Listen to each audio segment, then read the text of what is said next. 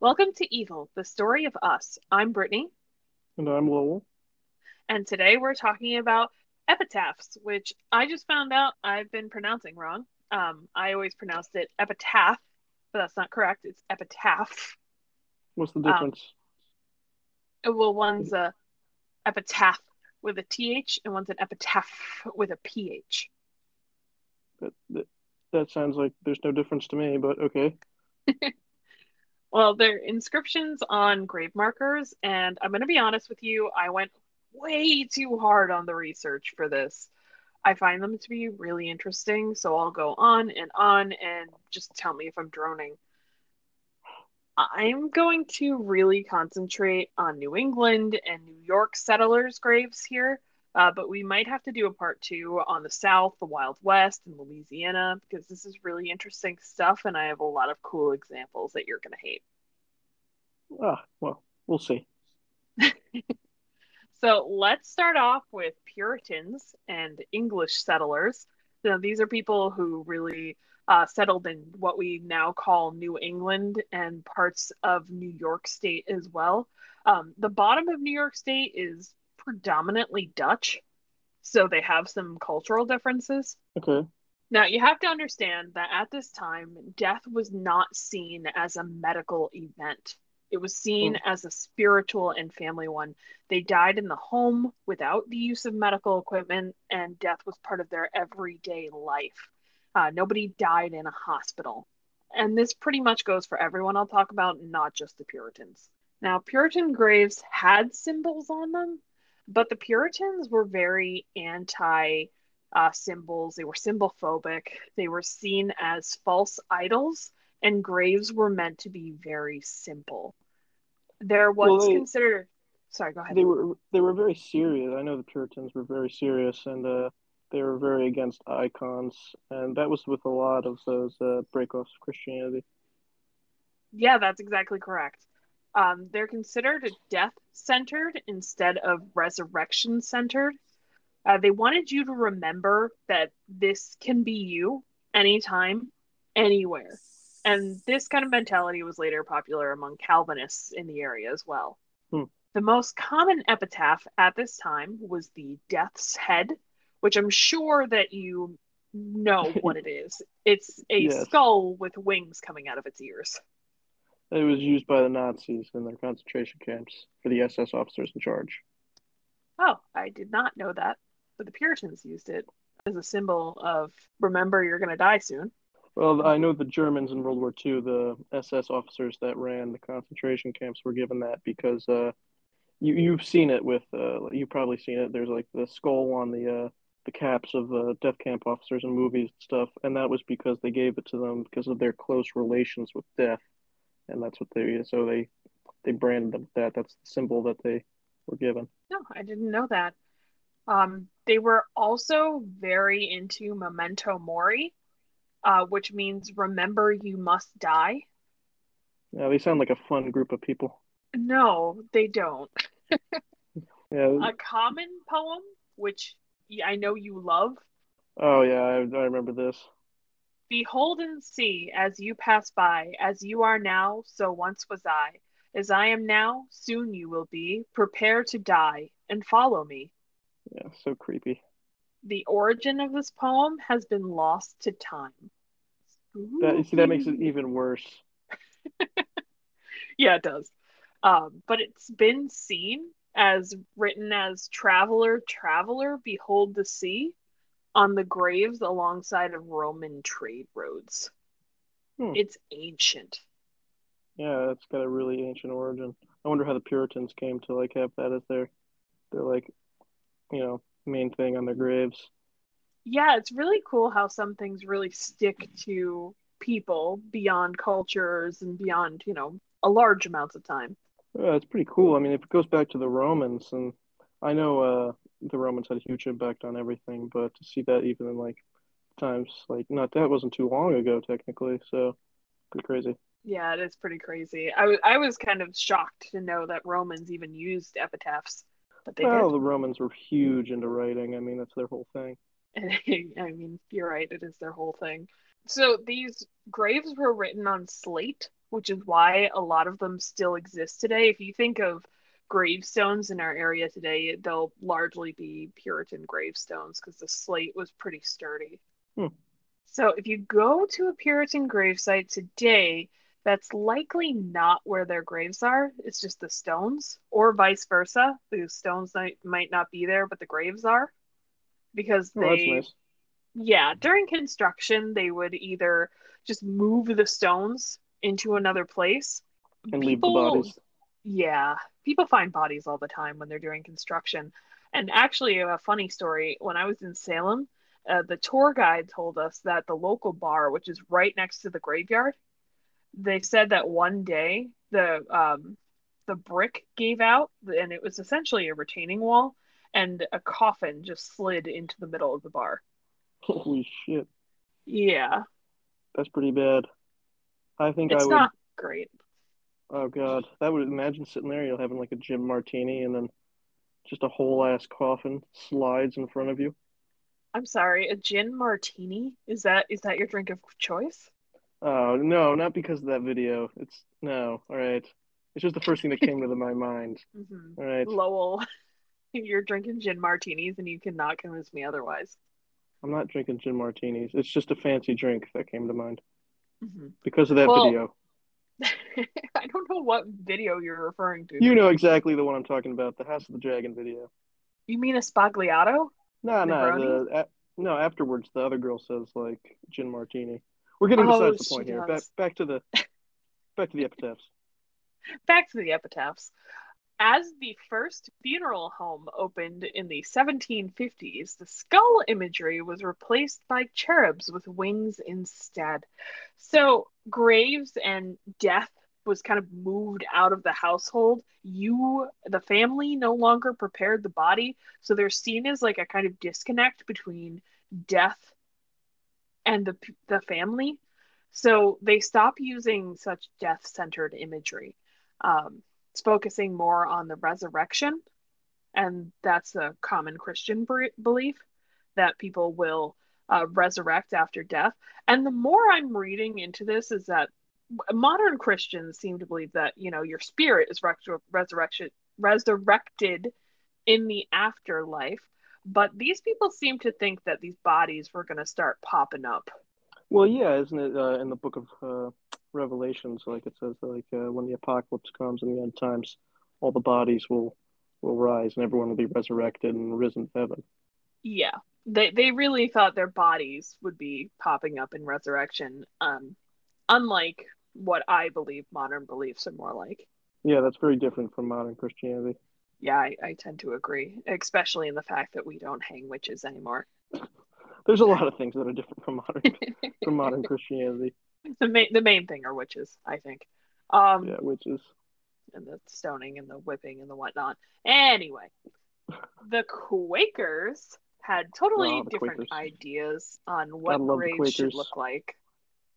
gotta they largely the Quakers. They largely settled in New Jersey and Pennsylvania and small parts of New York.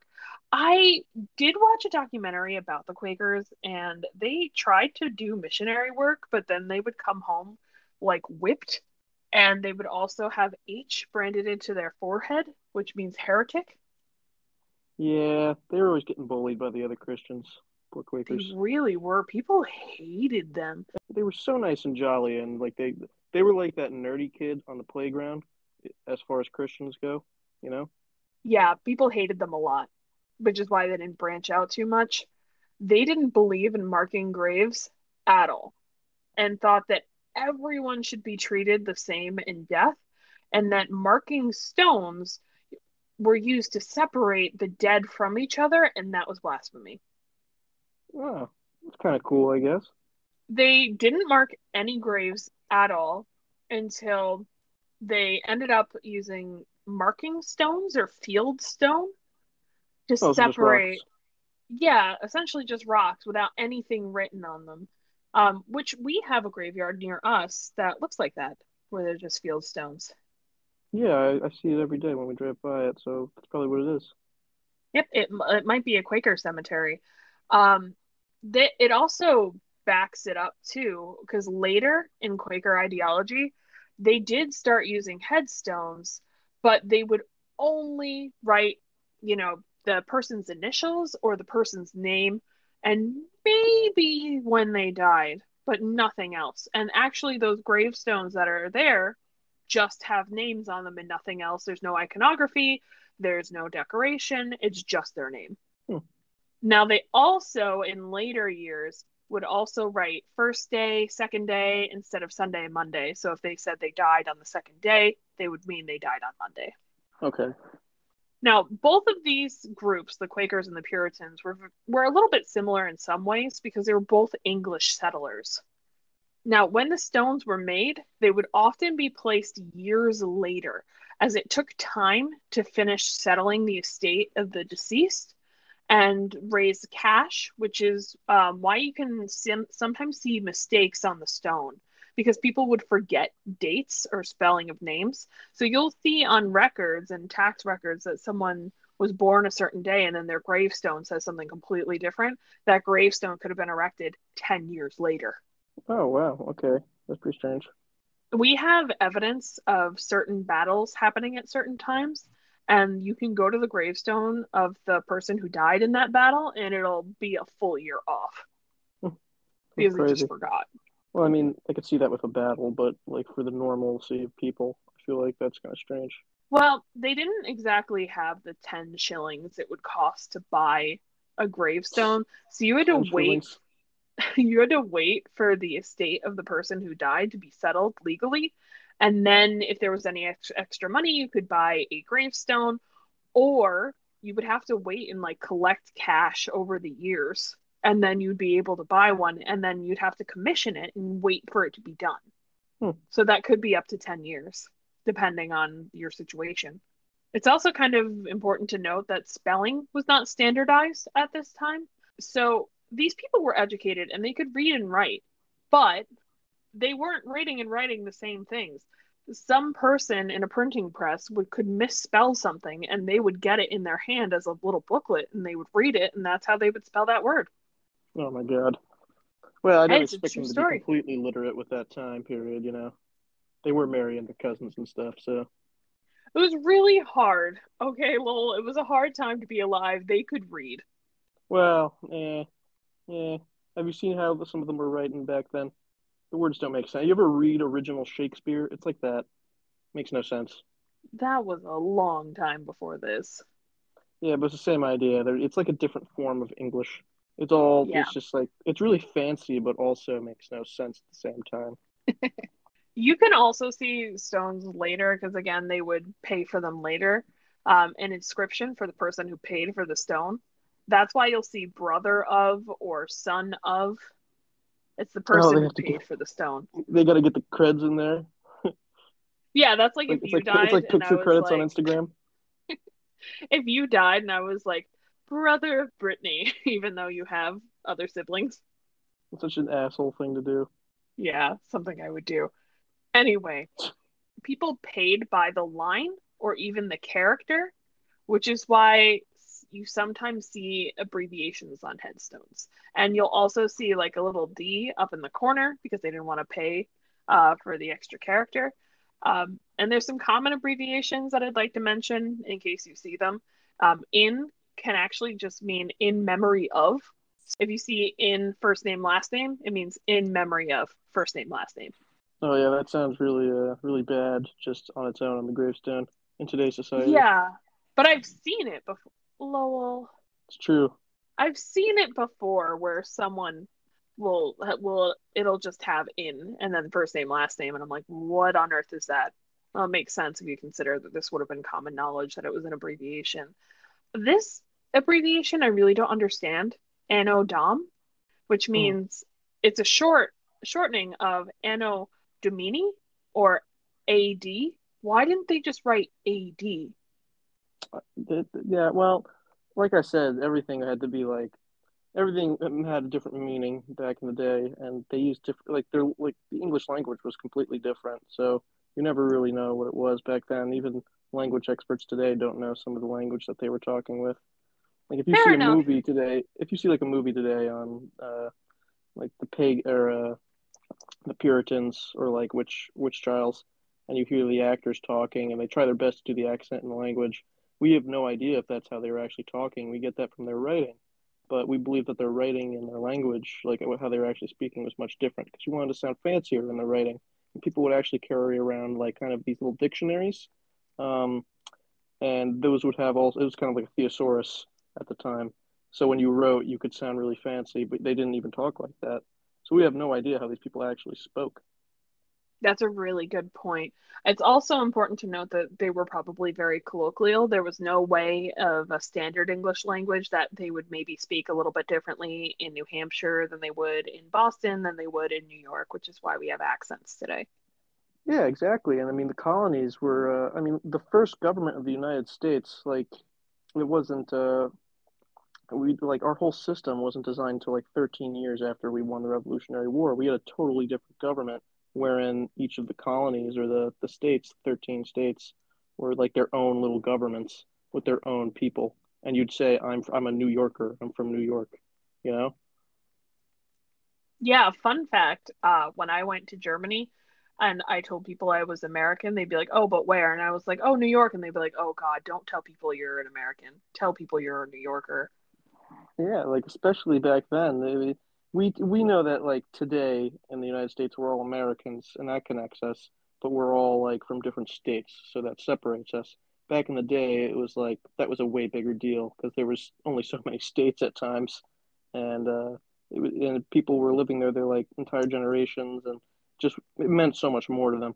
Yeah, absolutely. I actually have a cool example of an epitaph that is very old English, and I thought that you would enjoy it. Uh, this one's from Massachusetts. It says, oh, Massachusetts. He, yeah, there's a lot in Massachusetts. It says, Here lieth buried, and it's spelled B U R Y E D, ye body of Isaac Brainerd, assistant, who died May ye 24 AD 1727, aged 46 years. Aged. Aged. I I may have ad libbed aged. That's how I assume they said it. See, now we have to like uh you have to think, like, are we the ones ones that are spelling this wrong? Like did like the language change or like was this just they were really dumb and didn't know how to spell? You know? Well, I could get into that in more detail because I do know a little bit about it because I love phonetics. But uh, we did have um, a little bit of a spelling revolution um, in the Industrial Revolution to standardize spelling. Hmm. And New Yorkers speak this way because of Dutch influence. That's why we speak this way, and Boston speaks completely differently, even though it's right there. Well, all of Manhattan was which was once a like Dutch colony fortress. All the way up to Albany, actually. Yeah, so I mean, I mean, Manhattan itself was a, like they literally had walls and like it was like a Dutch city. Mm-hmm. Um, but in any regard, we're getting off on another tangent. We love history and New York history, especially. But that's why you might see on gravestones, because again, they did pay per character or per line. They would say things like, read her epitaph in Proverbs 31. They would make you go to your Bible and read it. Another cool thing we see at this time, uh, we see poems that have been otherwise forgotten because they were written on paper, which no longer exists. But they exist now on gravestones miles away from each other so that we know they were widely known. But the author and the poem itself in entirety has been lost to time. That's pretty cool that we're able to like figure out these old poems from their gravestones. Yeah, I think so. Um, you'll also see recurring poems in small areas, distincting where people were traveling. So you'll see the same poem maybe in Hartford and in Carmel because people were going back and forth from that place to that place. It's kind of cool. Hmm. You can also see trade routes when you see graves pop up at the same time, like a bunch in 1802 for a smallpox plague. Wow. So you can tell that they traveled between each other because there's so many of them died at the same time from the same disease. That disease traveled from here to there. That's pretty crazy. Yeah, there's one um, epitaph that I'd like to read. It feels very sarcastic, It's Jonathan Tute. He died of smallpox despite inoculation in New Hampshire in 1777. Should we describe inoculation for people who don't know? Yeah, go ahead. Uh, so inoculation was um, kind of like an early form of a vaccine. So say someone had smallpox, uh, they would take, they basically cut somebody's arm that didn't have smallpox, and they take like some of the pus from someone who did have smallpox, and they'd like put it into the cut to give you like a lessened version of the virus. It's like the earliest form of a vaccine. Nasty. Yeah, but it was gross. it it was effective. I mean, it did save people, but it also killed people because you're giving them smallpox. Yeah, you're essentially giving them a very small form of, you know, so you hope their body can fight off the little amount, but uh, if they can't, then they're done for. Absolutely. So this one reads uh, Here lies cut down like unripe fruit, a son of Mr. Amos Tute. To death he fell, a hapless prey, on April 5th and 20th day, in 1777. Quitting this world, we hope for heaven. Behold the amazing alteration effected by inoculation. The means empowered his life to save, hurried him headlong into the grave. Jeez. Yeah, they were very salty. This was written by the reverend of his church. So And they were very another angry about the inoculation. Oh yeah, and it killed this guy, and they wanted that warning to be up for other people to see. Uh, there's another one from this time. This is Priscilla Silliman, June 22nd, 1772 to November 23rd, 1773. She was one year, uh, five months, and a day. Oh, God. Happy, yeah, it's a baby. Happy the babe who, privileged by fate to short labor and a lighter weight, received but yesterday the gift of breath, ordered tomorrow to return to death. Jeez. Yeah, it almost gives off the vibe that they were happy that she didn't have to live through the torture of life. Yeah, it's, I, I mean, you can see it a lot that they're trying to like make death seem better than it actually is, you know, because especially in that time, there's so much of it. You kind of have to make it normalized. This one's really creepy. Uh, Richard Walker March. Well, they're all Uh, creepy, but His name is Richard Walker. He died March 9th, 1784. He was four years old. oh, Young friends, behold me where I lie, spelled L Y E, and learn from hence you're born to die. yeesh. That's a rough Yeah. one. But you know what's crazy is usually they didn't name babies like that. Like you said, he was four months old. Mhm. Yeah, that's crazy that they Oh. actually named him. No, four four years old. Oh, four months would be uh that'd be crazy if they actually named him. Because usually they wouldn't name babies because they expect them to die. So I actually read conf- um, information that conflicted that idea. Um, that they were very into naming their kids so that they could be written in the book of the he- book of heaven. Really, because I hear like that gravesite you and me went to. Um, there was like that one that just said it, like baby, three months old or something like that, and you see that a lot, and you hear a lot that uh, they try to like when a baby was born, they try to not get too connected to it because they expected it to probably die. Well, maybe it's that they named them during baptism. Oh, perhaps that's what it is. Yeah. I'll have to look more into it, but uh, let's move away from the English now and talk about the Dutch. They're a hard group to tackle for a couple of dis- different reasons. Uh, one, because they don't speak English, they speak Dutch, and their gravestones are in Dutch. And two, because they loved wood. And three, because they're the earliest group dating back to the 1620s. Wow. Now, the Dutch weren't conquered by the English in New York State until 1664, and you can still see a lot of Dutch influence in um, New York today. They call themselves Knickerbockers, um, and you can actually see some of the graveyards are Knickerbocker cemeteries, which they named themselves. So they called themselves that, which I think is snazzy. Aren't, doesn't Knickerbocker mean like underwear? I don't know. There's got to be some connection there. They definitely like invented a type of underwear or something. Well, now I have to look it up. It has to be known. Knickerbocker origin. It sounds like a slur, also, kind of. Like you, Well, that's- Yeah, that's what I was thinking because I was thinking it was a slander, but they called themselves that. You know, maybe it's just that the British like we're calling them that, like in such a demeaning way that over time we all kind of So it it looks a like it's it looks like it's actually because of Washington Irving, who lived who uh, lived in Westchester and Tarrytown, which is now Sleepy Hollow, Mhm. and he loved to go to his estate. It was called Sunnyside, and it was right near the old Dutch church. I think it's funny that he was calling his estate Sunnyside in Tarrytown. He was always writing all these terrifying stories.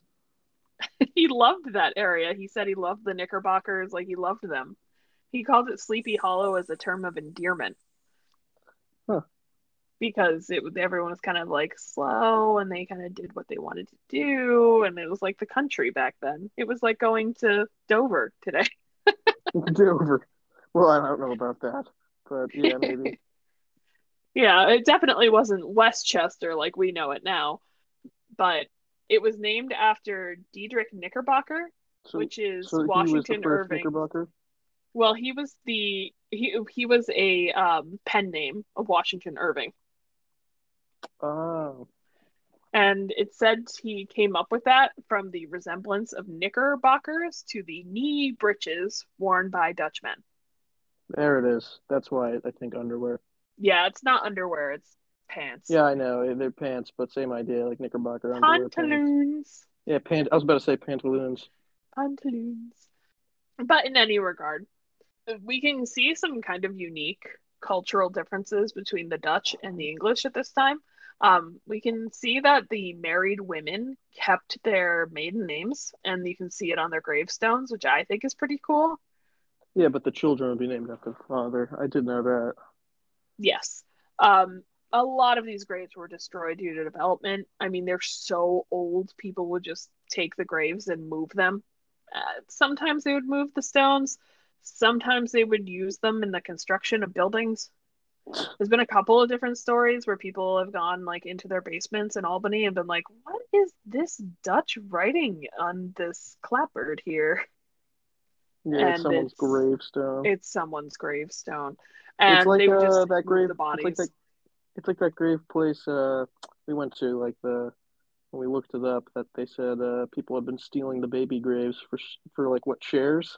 Yeah, um, so there's a local cemetery. We won't say where it is, but we went to go see it, and uh, people were driving past us, looking at us, and later we found out it's because people commonly go into that graveyard to try to steal the stones to make chairs out of them.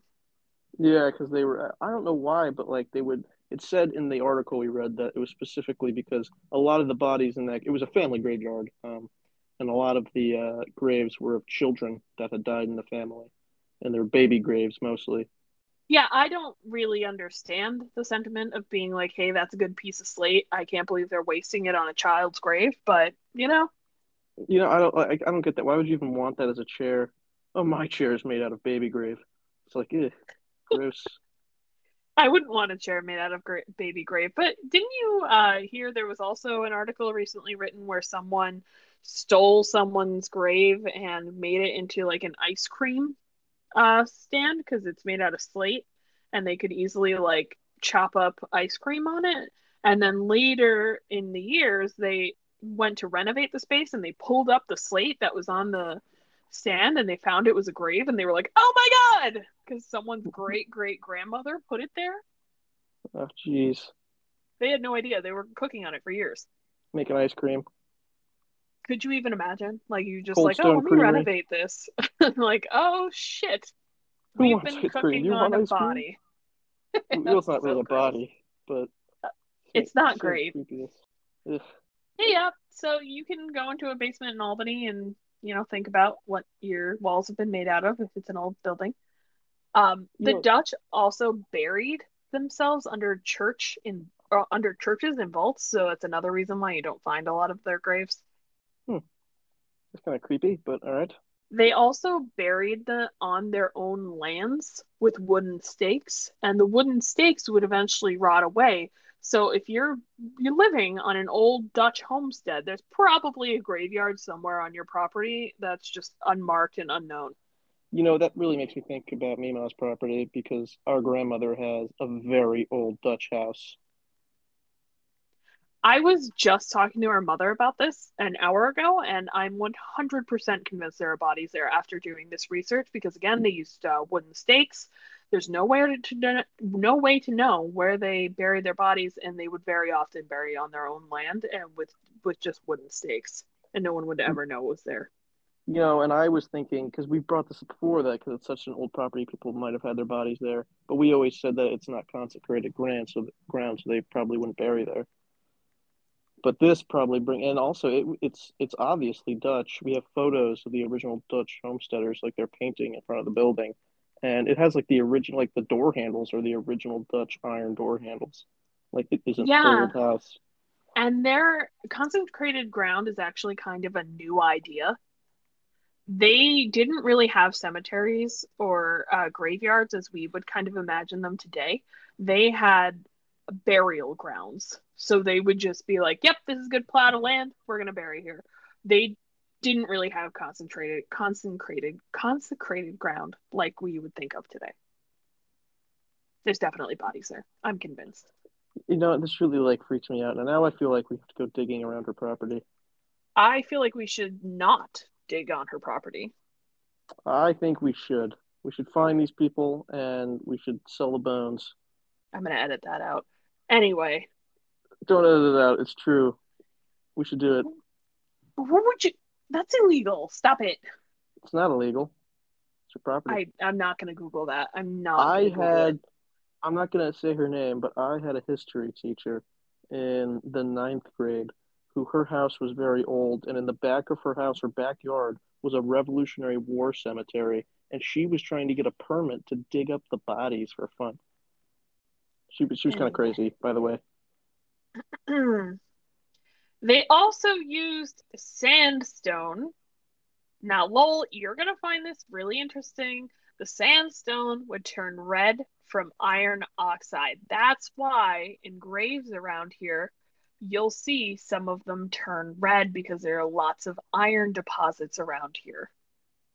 Ah, we were just we were just talking about this when we went to go visit a local grave uh, graveyard we saw some stones that looked red, and that's hmm. why.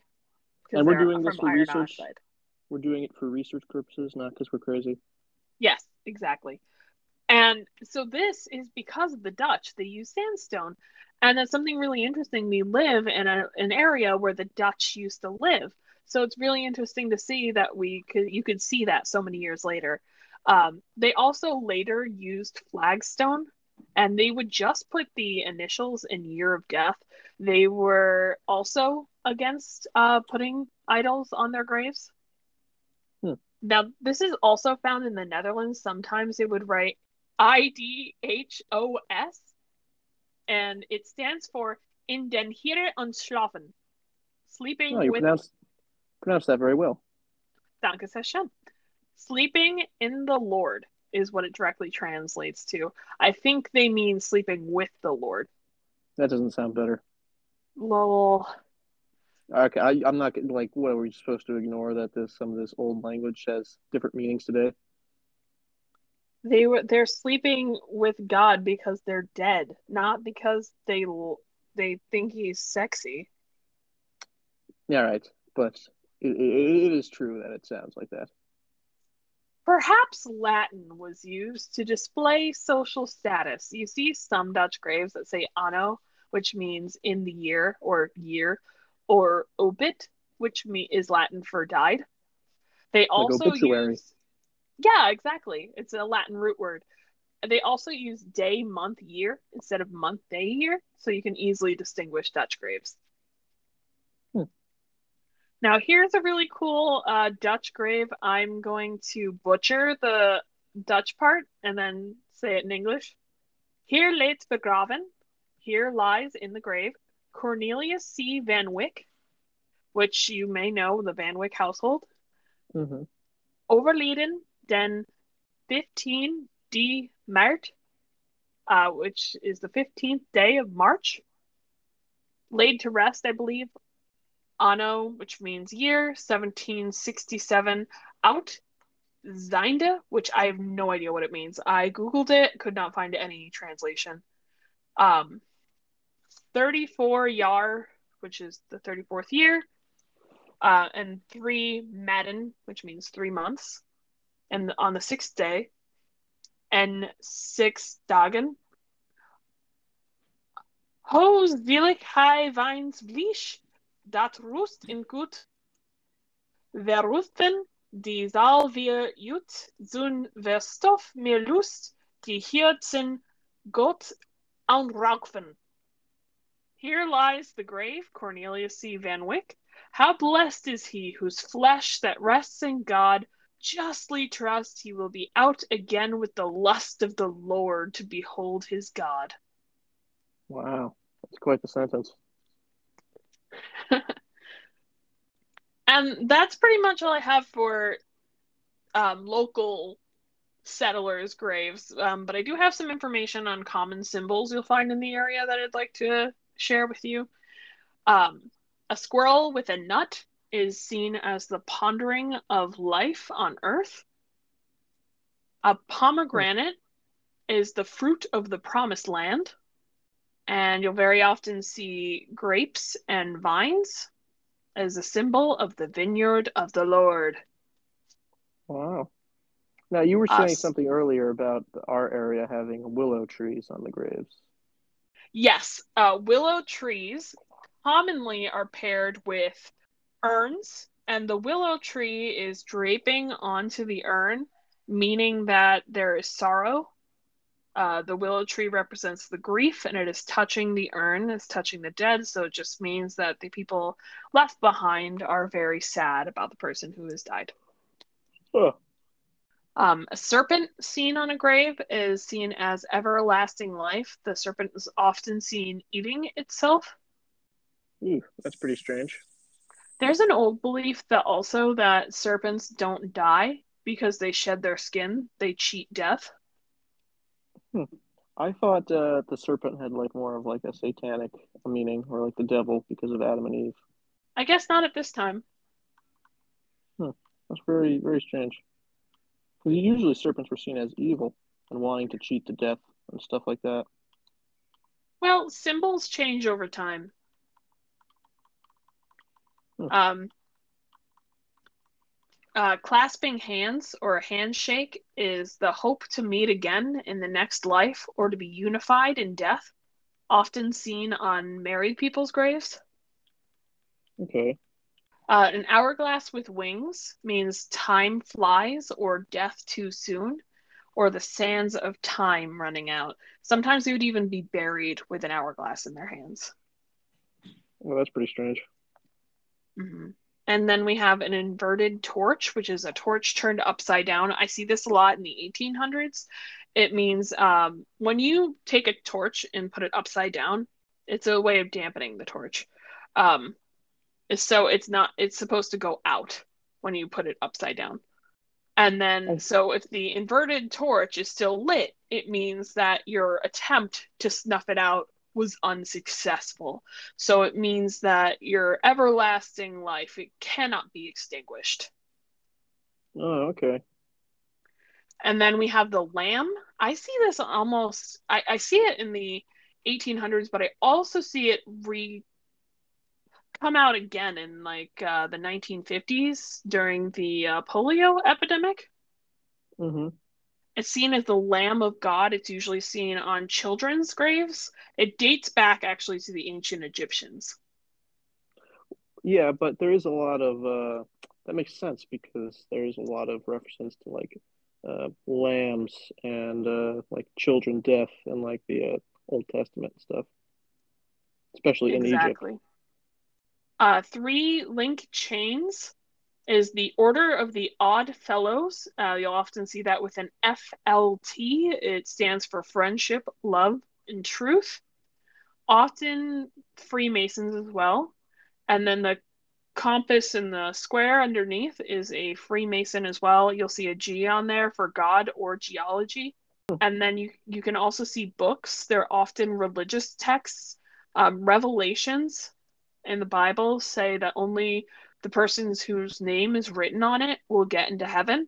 A blank or dog tagged ones mean usually symbolize a story or a life unfinished or a death too soon. A draped urn is symbolic. So the urn is symbolic of the of the dead person, and the veil draped over it is the veil between the living and the dead. That's oh. got to be the creepiest one. Yeah, that's that's pretty creepy. I feel like all of this is pretty creepy. Well, yeah. Open gates is a transition from one life to another. And then we have the chi and rho symbols, uh, or the X and P. It almost looks like a star with a little P on top. It's the hmm. Greek word for Christ. It's thought to have originated in the fourth century after Constantine dreamed about being ordered to put a heavenly divine symbol on the shields of his soldiers, and then a wreath underneath means the triumph of resurrection over death. That is that is crazy because I just wrote a paper on that story of Constantine's conversion and uh, this whole shield idea, and that's actually just one theory of why he converted. That's pretty crazy pretty interesting stuff. I think that it's really insane to think that these people really didn't have a lot of knowledge, but somehow knew all of this amazing thing, all of this amazing stuff about ancient Egypt, ancient Rome, and all these symbols just continue to follow humanity over such a large amount of time. You know, but also you have to think. I don't. They maybe have not had too much knowledge. I mean, what I'm studying like that's right all they is, had is like yeah, like I'm studying right now is Romanitas, which is after the fall of the Roman Empire. Everyone wanted they were so great and spread all their knowledge. Everyone wanted to be like them, and you see that they had such an effect on everyone. Like a lot of the barbarian kingdoms lost their original languages, and like after the Roman fall, they were happy that the Romans weren't in charge of them anymore, but they spoke Latin now, and they forgot their original language. So I feel like a lot of these symbols and stuff like they didn't know they were Roman symbols. That's just what they were used to. That makes sense. I didn't think about it that way. Um, the last one I have is the Alpha and Omega. It's the first and last letters of the Greek alphabet. Revelations use that title for Christ. Hmm. And then you'll also see pinwheels, clovers, hearts. Um, the Dutch graves, the ones that still exist, you'll see diamonds on them uh, for decoration. They really don't mean too much. They're just there to uh, decorate the stone. Because they look pretty. Because they look pretty. Um, and then in the 18 and 1900s, uh, graves began to detail the living left behind instead of the dead, and military service icons became popular after the Civil War. And I think we're going to have to do a part two about more modern epitaphs and um, some from the South and different parts of the United States because there's a lot of information. Like, this is only one region of the US. well, I mean, it's just, it's such a little niche, you know, and there's so much on it. I really had to dig for this for this information. It's not it's just, you, you can't just, just Google it there's so much on it, but at the same time, not. It's just like one of those little things that like no one ever notices or catches onto, but it has such a deeper meaning, and it's so individual for each thing. So to leave you off, I'd like to read a few fun epitaphs. Oh, uh, that's very fun stories. Uh, Cape Cod fisherman Captain Thomas Coffin. Yes, that is his real name. Born January 7th, uh, 1792, died January 10th, 1842 he has fished, catching cod, and now gone to meet his God. Oh, that's pretty nice little rhyme there. All right. This one is another sarcastic one. Um, I'm going to read it to you, and you tell me what you think about it, okay? Okay. Warren Gibbs died by arsenic poison March 23rd, March 23rd, 1860, age 36 years, 5 months, and 23 days. Think, my friends, when this you see, how my wife has dealt by me. She and some oysters did prepare some poison for my lot and share. Then of the same I did partake, and nature yielded to its fate. Before she my wife became, Mary Felton was her name, erected by his brother, W. M. Gibbs. So she completely blamed it on the wife, pretty much. Yeah, so his brother wrote that epitaph for his brother, um, saying accusing his wife of killing him, and she was never charged with his death. So this was a kind of uh, middle finger to her. that's that's pretty good. I'd probably do the same thing if I thought that someone did that. I don't know if I'd defile my brother's grave like that though. Well, I mean, he did he did pay for it, so. Yeah, you know, you see that with a lot of modern graves, because other people pay for them, that they design them, and they uh, sometimes they'll write like terrible things about the people who's uh, who's are in the ground. I think it's really cool. Um, some of the more modern graves that have recipes on the back. I really wanted to try to make some grave recipes because I think it's a beautiful way of honoring the deceased. But Bruce No, is like, no don't way. bring There's that. recipes? yeah, recipes in Bruce is like, things? don't bring that death mojo jojo into my kitchen. I would never make food that was on the back of a tombstone. Oh my god, you're crazy. I thought it was a beautiful way of remembering the dead, but Bruce had the same idea that you had. He was like, get that away from me. Well, first of all, they're like really old food, so they probably have no taste or they're just disgusting. And Bruce secondly, salad. yeah, and then like also on the back of a tombstone, like that. Where'd you get this recipe? It's like I got it off a grave. Spooky. Maybe I'll bring it to Halloween and be like, hey, I Oh, found yeah. this on a gravestone. Anyway, um, two modern graves uh, that I wanted to read. Uh, Shakespeare's grave. It says, Good friend, for Jesus' sake forbear to dig the dust enclosed here. Blessed be the man who spares these stones, and cursed be he who moves my bones. Oh, that's a good way of saying don't mess with my grave. Yeah, he should have put it under concrete like uh, H.H. H. Holmes. And then for my last epitaph of this episode, Edgar Allan Poe's grave says, To Ah. quoteth the raven, nevermore. Thank you for listening to Evil, the Story of Us. If you'd like to complain about Vocal Fry or anything else I said during the episode, you can email us at evil, the story of us at gmail.com.